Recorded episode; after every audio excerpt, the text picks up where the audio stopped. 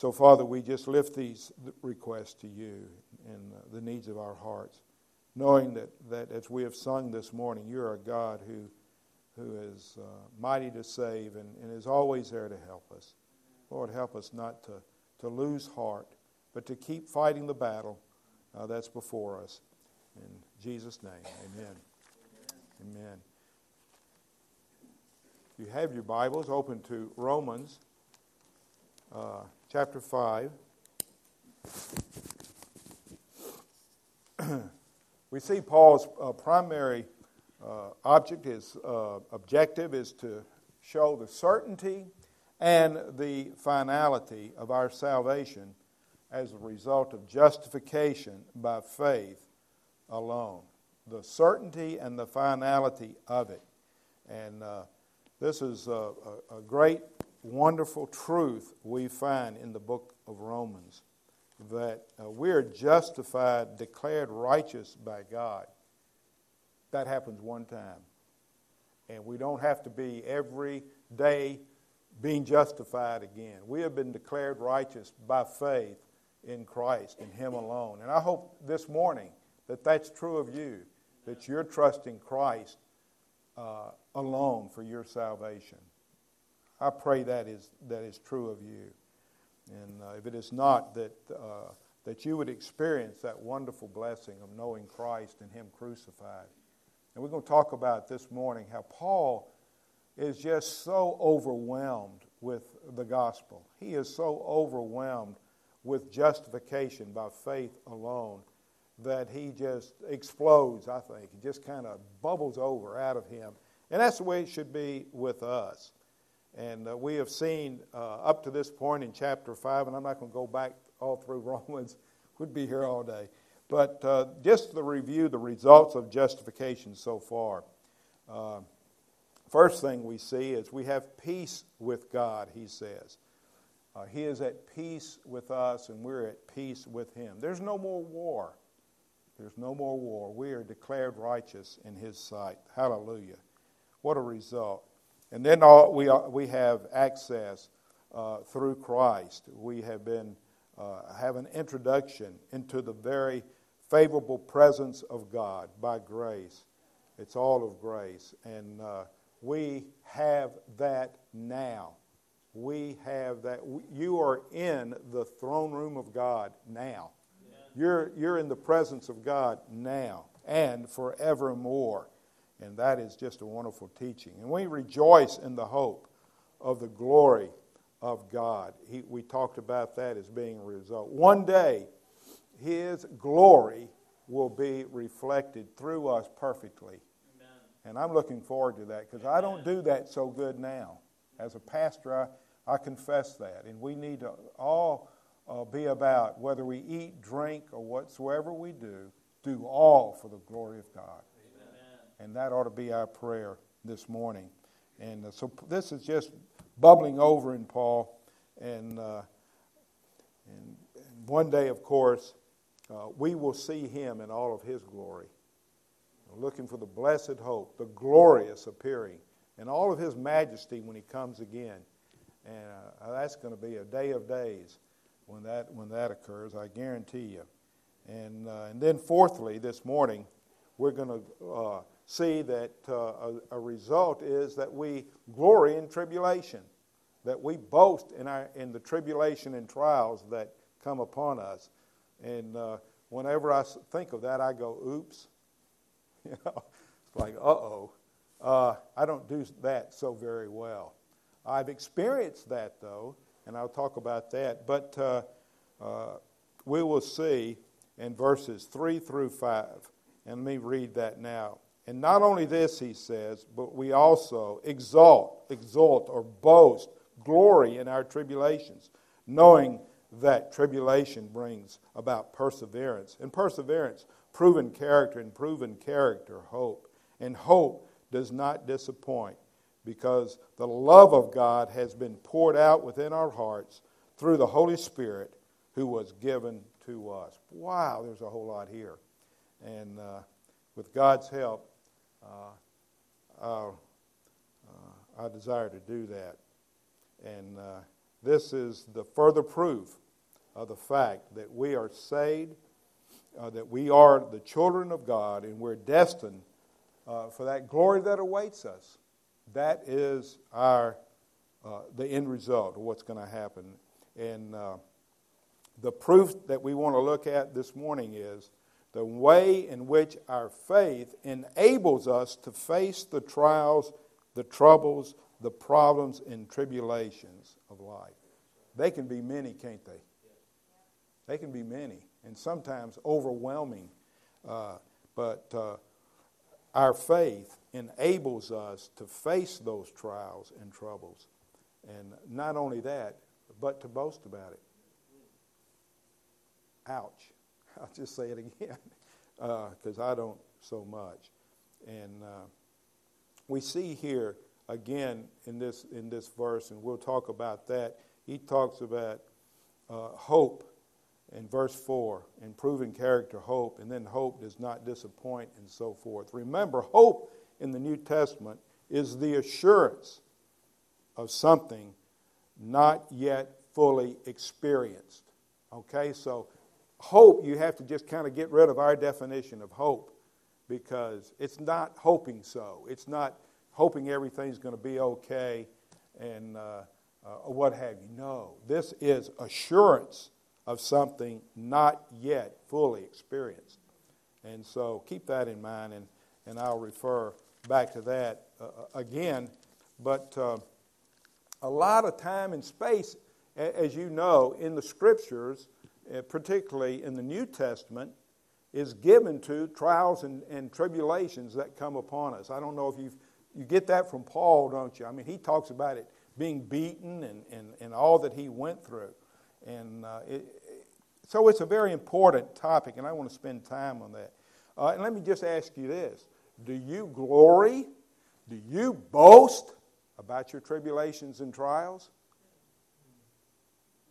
Now, I'm not saying you're glad they come or you get all excited because hot dog. And no, I'm not talking about that. but because of what it does for you. That's what we're going to be talking. The you know because it does work positively in our in our life. Remember, we'll see in Romans eight. Paul says, "And we know that all things are working together for good." That's even the trials and tribulations are working together. I know I'm getting ahead, but uh, but sometimes you have to do that to, to follow through with what you're, you're talking about here. But uh, this is a real test to see whether your, your faith is genuine or not. Amen. And that, that uh, uh, uh, is a real acid test, as one commentator said it, of Christianity.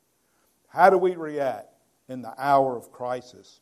And I've known some Christians who act, have acted very badly a very poor testimony to their faith.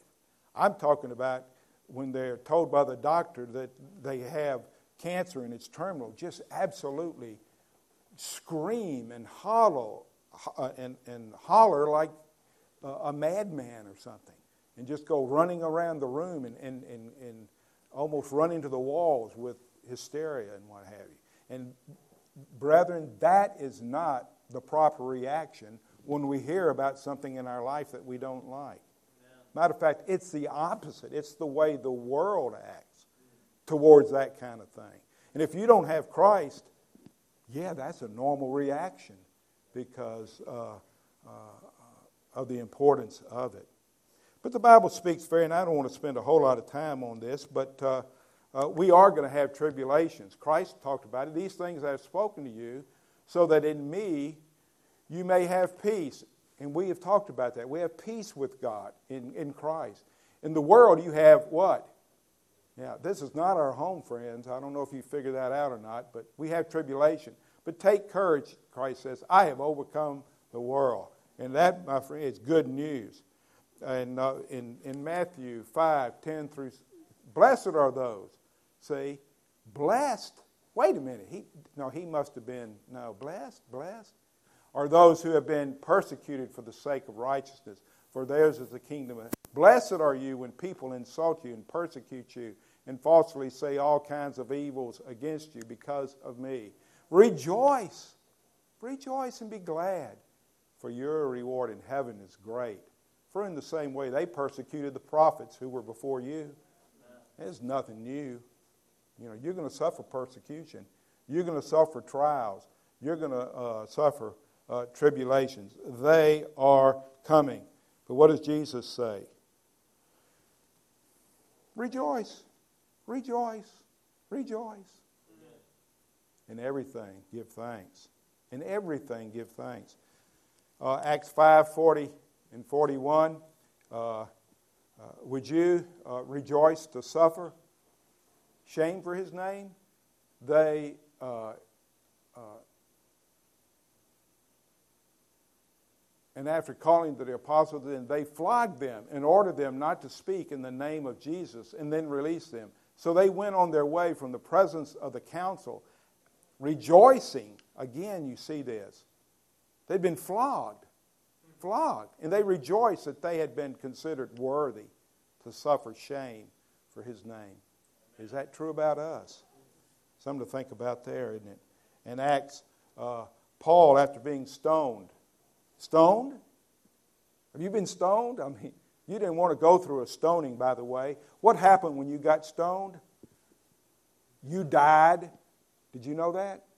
You know how stonings, uh, uh, you know, you think about people picking up pebbles and throwing them at people, you know, kind of in a distance. No, no, no. Stoning where you had an accuser and you would pick up these big stones and they would stand over you and crush your chest. And then they would crush your head. That was stoning. Now, I'm not saying it occurred like that every time, but that was the, the general idea. So you didn't just get up and walk away from a stoning. It's amazing what we find here. It says, But Jews came from Antioch and from Iconium, and having won over the crowds, they stoned Paul. In other words, they killed him and dragged him out of the city, supposing him to be dead. You know, they just figured this guy's dead. And he was. And I, I really believe he was raised from the dead. That's just, but while the disciples stood around him, he got up and entered the city. Amen. He got up. See? The next day he went away with Barnabas to Derbe.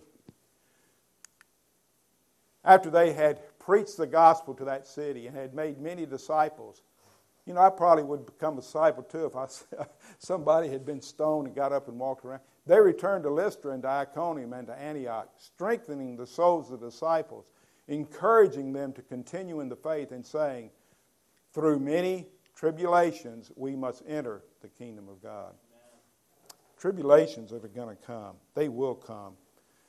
How does the natural man react to tribulation? How does the lost man react to tribulation?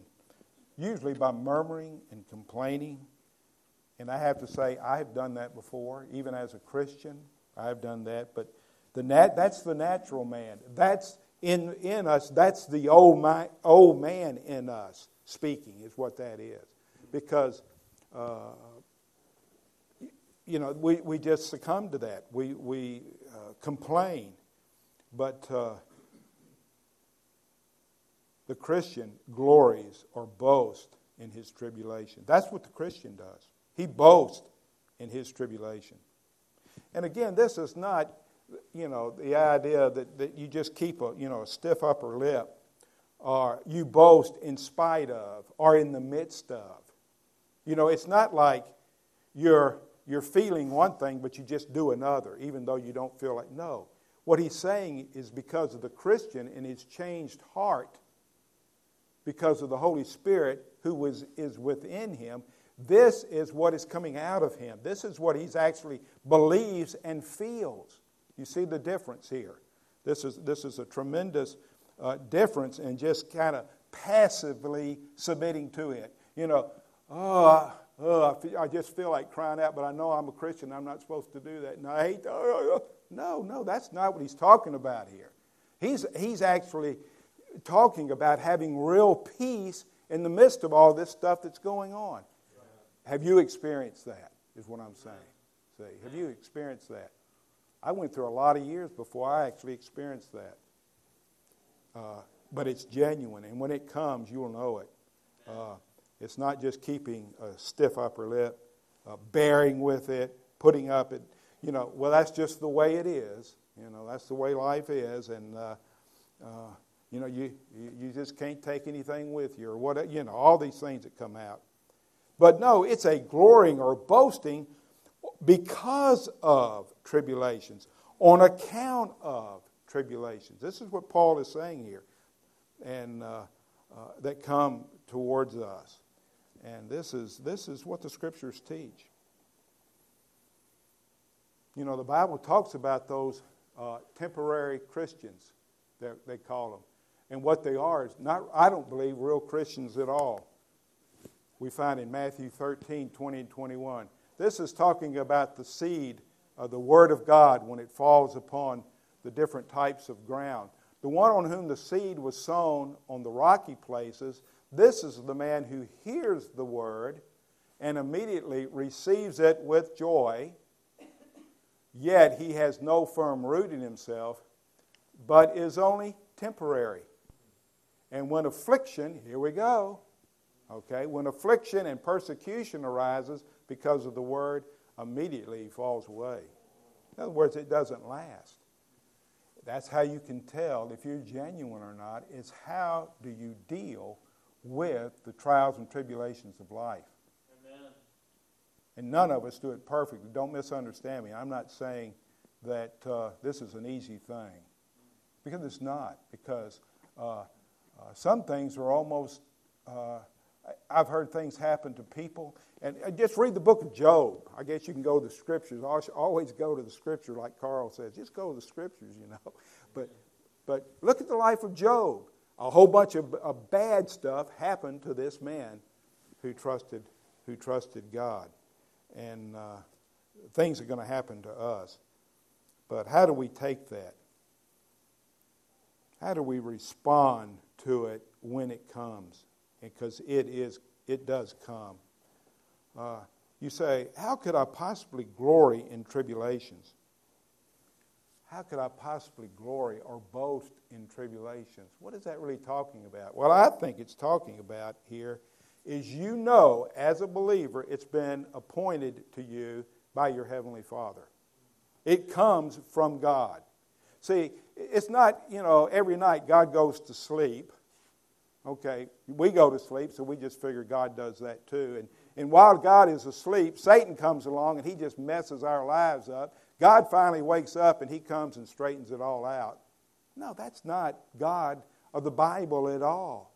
He never sl- slumbers or sleeps. He knows what's happening to us. Just like with Job, it said he had to get, Satan had to get permission from God to do certain things to Job. You see. And so we need to, we need to realize that. This, as, as somebody says, uh, this is a benevolent manifestation of his love. Oh, tri- trials and tribulations? A manifestation of his love? That almost sounds contradictory, But that's what that's what's going on. I think that's what Paul is getting at here. It's a demonstration of his love towards you. Those whom he loves, he chastens and so forth. And it doesn't mean, of course, that you, you like it or you're happy about it. It'd be nice to go through life and not have anything happen, you know. Uh, no, it wouldn't. not according to the scriptures, but that's the way we think sometimes. Why? Because it will drive you. These trials and tribulations will drive you to Him. How do I know that? Go to the Word of God. Look in verse 3. And not only this, but we also boast in tribulations. Why? knowing, and this is a very strong word here in the Greek, knowing that tribulations brings about uh, perseverance. See, it's telling us right here there's good that's going to come out of it. Tribulations uh, will bring good uh, out of the bad. In other words, you know what God has sent into your life is His method of working in you at that time. Now, there are a lot of blessings, you know. There are a lot of blessings in, in, uh, in, in, life. They're little, they're little uh, grandbabies you can hold and love. And, and I mean, it just thrills your heart. But what do you do when your, your, your granddaughter dies at five hours old after you've cried for five hours and she dies. You know, what do you do with that? You see. How do you respond to that? How do you, do you get mad at God for what He's done? No. You say, God has appointed this to teach me something. Amen. You see. We have to look at life that way. If not, it'll beat you up and it'll hurt. It'll hurt bad. Where's your trust in all of that? Amen. You know, if not, you're going to look at the wicked man down the street who has uh, a 40 foot boat and a yacht and, and these big cars and never has anything go, go wrong with them. And it's just, you know, he, and on and on and on it goes. And then here you are, you know, uh, your daughter's just been in an accident and, and knocked all of her teeth out. And old Satan comes along and says, You know, you say God loves you? That doesn't make any sense. This guy down the street who lives this wicked life, nothing ever bad happens to him. You see, that's how Satan works. But it's not the truth. No, because we're told by Paul that these trials and these tribulations, knowing, he said, very strong word, knowing that tribulations brings about perseverance. There's a good thing, he said, that's coming from that. You know, it's interesting. Job said, it's interesting, he says, though he slay me, I will hope in him. And again, we see this word hope. That's not like he's hoping it's going to come out all right. Remember, this is assurance, is what he's talking about. He is sure. He says, I have assurance in him. He says, though he slay me, I will trust him. I will have hope in him. You just tell Satan, Get behind me, Satan. I'm not listening to you. I'm listening to God's word and what he tells me in his word, and I believe that. Tribulation is God's way of perfecting me and bringing me to glory and to teach me. In other words, I need it. You see, that's boasting in it. I need this. See? I need this, God, because you've brought it my way. Now, what are you trying to tell me? Uh, you know, if you go into the hospital and you're undergoing an operation and uh, you're sitting there and you're biting all your fingernails off and you're full of fear and you're afraid to die, that ought to tell you something. Shouldn't it? It should. Or when you go in there, you have perfect peace. Isaiah 26 3, I think, is a verse I have. Getting ahead of myself here, but yeah, there's perfect peace. We'll see that in a minute. But he says, No, tribulation worketh patience, producing uh, patience, he says. Wow, that is, that is really, really neat. 1 Peter 1 6 and 7. In this you greatly, yeah, you know, we keep seeing this word, don't we? They're all talking about this rejoicing and all this suffering. And why do you rejoice? even though now for a little while, if necessary, you have been distressed by various trials, and we do, so that the proof of your faith, in other words, it's proving your faith, is what he's saying, being more precious than gold, which is perishable, even though tested by fire. And by the way, what happens when you test gold by fire? It gets rid of all the junk. You know, it, it, it I've melted down in a crucible lead to make lead soldiers and bullets and so forth. And all the flux and all the dirt and all the junk comes to the top, and you just rake it off, and you're left with, and you're left with uh, uh, good stuff. May be found to result in praise and glory and honor at the revelation of Christ. In other words, you experience, you experience the purpose for which God sent it, is what he's saying, you see. It's just amazing. But it's not like you're in the hospital and you're full of fear and say, this isn't what, how a Christian's supposed to act, and so I'm just not going to fear anymore. That doesn't work, by the way. I don't know if you've tried that kind of thing, but it just doesn't work. What you have to say to yourself is, God, I'm not trusting you. What's causing that fear in me?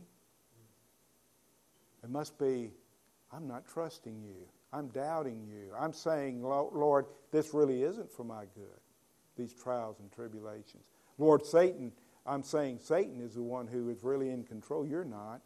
You don't know what's going on. All these thoughts come through our minds, but no, God is. He is in control. It produces patience, endurance. That's what this, this perseverance mean? Endurance, perseverance in truth and duty. Because as again we find uh, we find that uh, as Paul said, for for to you it has been granted for Christ's sake not only to believe in him, but what? To suffer for his sake. The Bible is just full of it. I'm just touching the surface. You go through and start reading Paul, he'll tell you about it. What does this do to us? What does this do uh, to us? Uh, what should it do to us? Uh, it should toughen us up. Endurance should be produced in us. We need to learn submission to the will of God we need to learn submission to the will of God and saying, This is from you, God. You are not sleeping.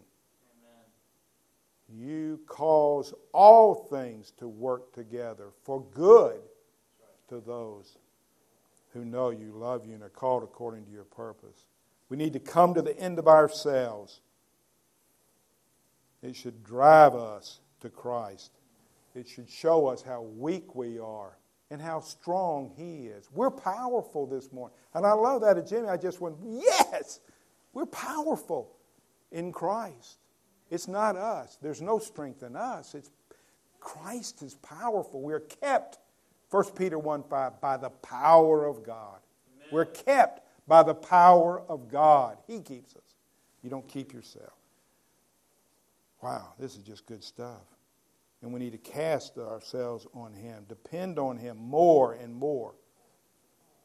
Because this endurance is, and then He says, endurance, perseverance produces proven character, triedness. This is the genuineness of our uh, uh, Christianity. The hypocrite blames God, turns against God, condemns God, uh, has no use for God, rebels against God. Uh, but the Christian cast himself on the mercy of God. And what does he find? Rest? Yes, that's what he finds. He finds rest in time of need. It assures him of his salvation uh, by the way he responds. This is what this is what Paul's Isaiah 26, 3. I will keep him in perfect peace whose mind is stayed on thee. Because why? He trusts in thee. Like Job was talking about, he trusts he trusts. Though he slay me, I trust him. Amen.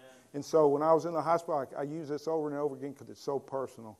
I was lying there and getting ready to have an open heart surgery, and and uh, you know this, it, and you know you're just going through this, and you go, I'm at perfect peace, and I just started crying because I had such peace, just such peace. But I knew it wasn't me, and then I got that verse came to my mind: "Thou wilt keep him in perfect peace, whose mind is stayed on thee." because he trusts in thee. And so I went, I must be trusting God. You see, I must be trusting God. Why? Because I have perfect peace. If you're sitting there biting your nails, you're not trusting God. That's what it should teach us. And this is what Paul is saying. We boast in these things because God brings us through it, and we praise Him. And uh, Wow. I'm halfway through and out of time, as usual. And then, and then the next thing he says is, is uh, after the provenness, he says, we see hope. We have hope. Hope. And that, again, is the assurance of something not yet fully experienced. But it's assurance. We have it, Paul is saying we hope, looking for the blessed hope, the glorious appearing of our great God and Savior. That's a hope that is sure. It is assurance, assurance. We know, we know, Paul says, knowing that tribulation brings patience. We know that. Why? We experience that. And we look forward to his coming. Amen. That's another way you can know if you know him. Are you really looking forward to his coming? Praise God. I wish he'd come right now. I mean, I wish you'd have, you know, yesterday's too soon. You know? Wow. And so this is what Paul is getting at here. Let me ask you just uh, uh, are you going around telling people, let me tell you what God has done for me?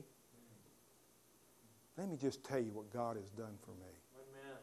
Amen. You see, is Christ producing that in your life? Because uh, you'll have boldness when you have assurance. When you get assurance from God, you will become bold because hope makes not ashamed. Hope does not disappoint, it says here. People disappoint, but Christ does not disappoint. We're looking for the blessed hope, the glorious appearing of our great God and Savior. Why? He doesn't disappoint, you see. And then he says, last but certainly not least, in verse 5, because the love of God has been poured out within our hearts. I could just make a sermon over this. The love of Christ, the love of God has been poured out within our hearts. This means abundantly communicated.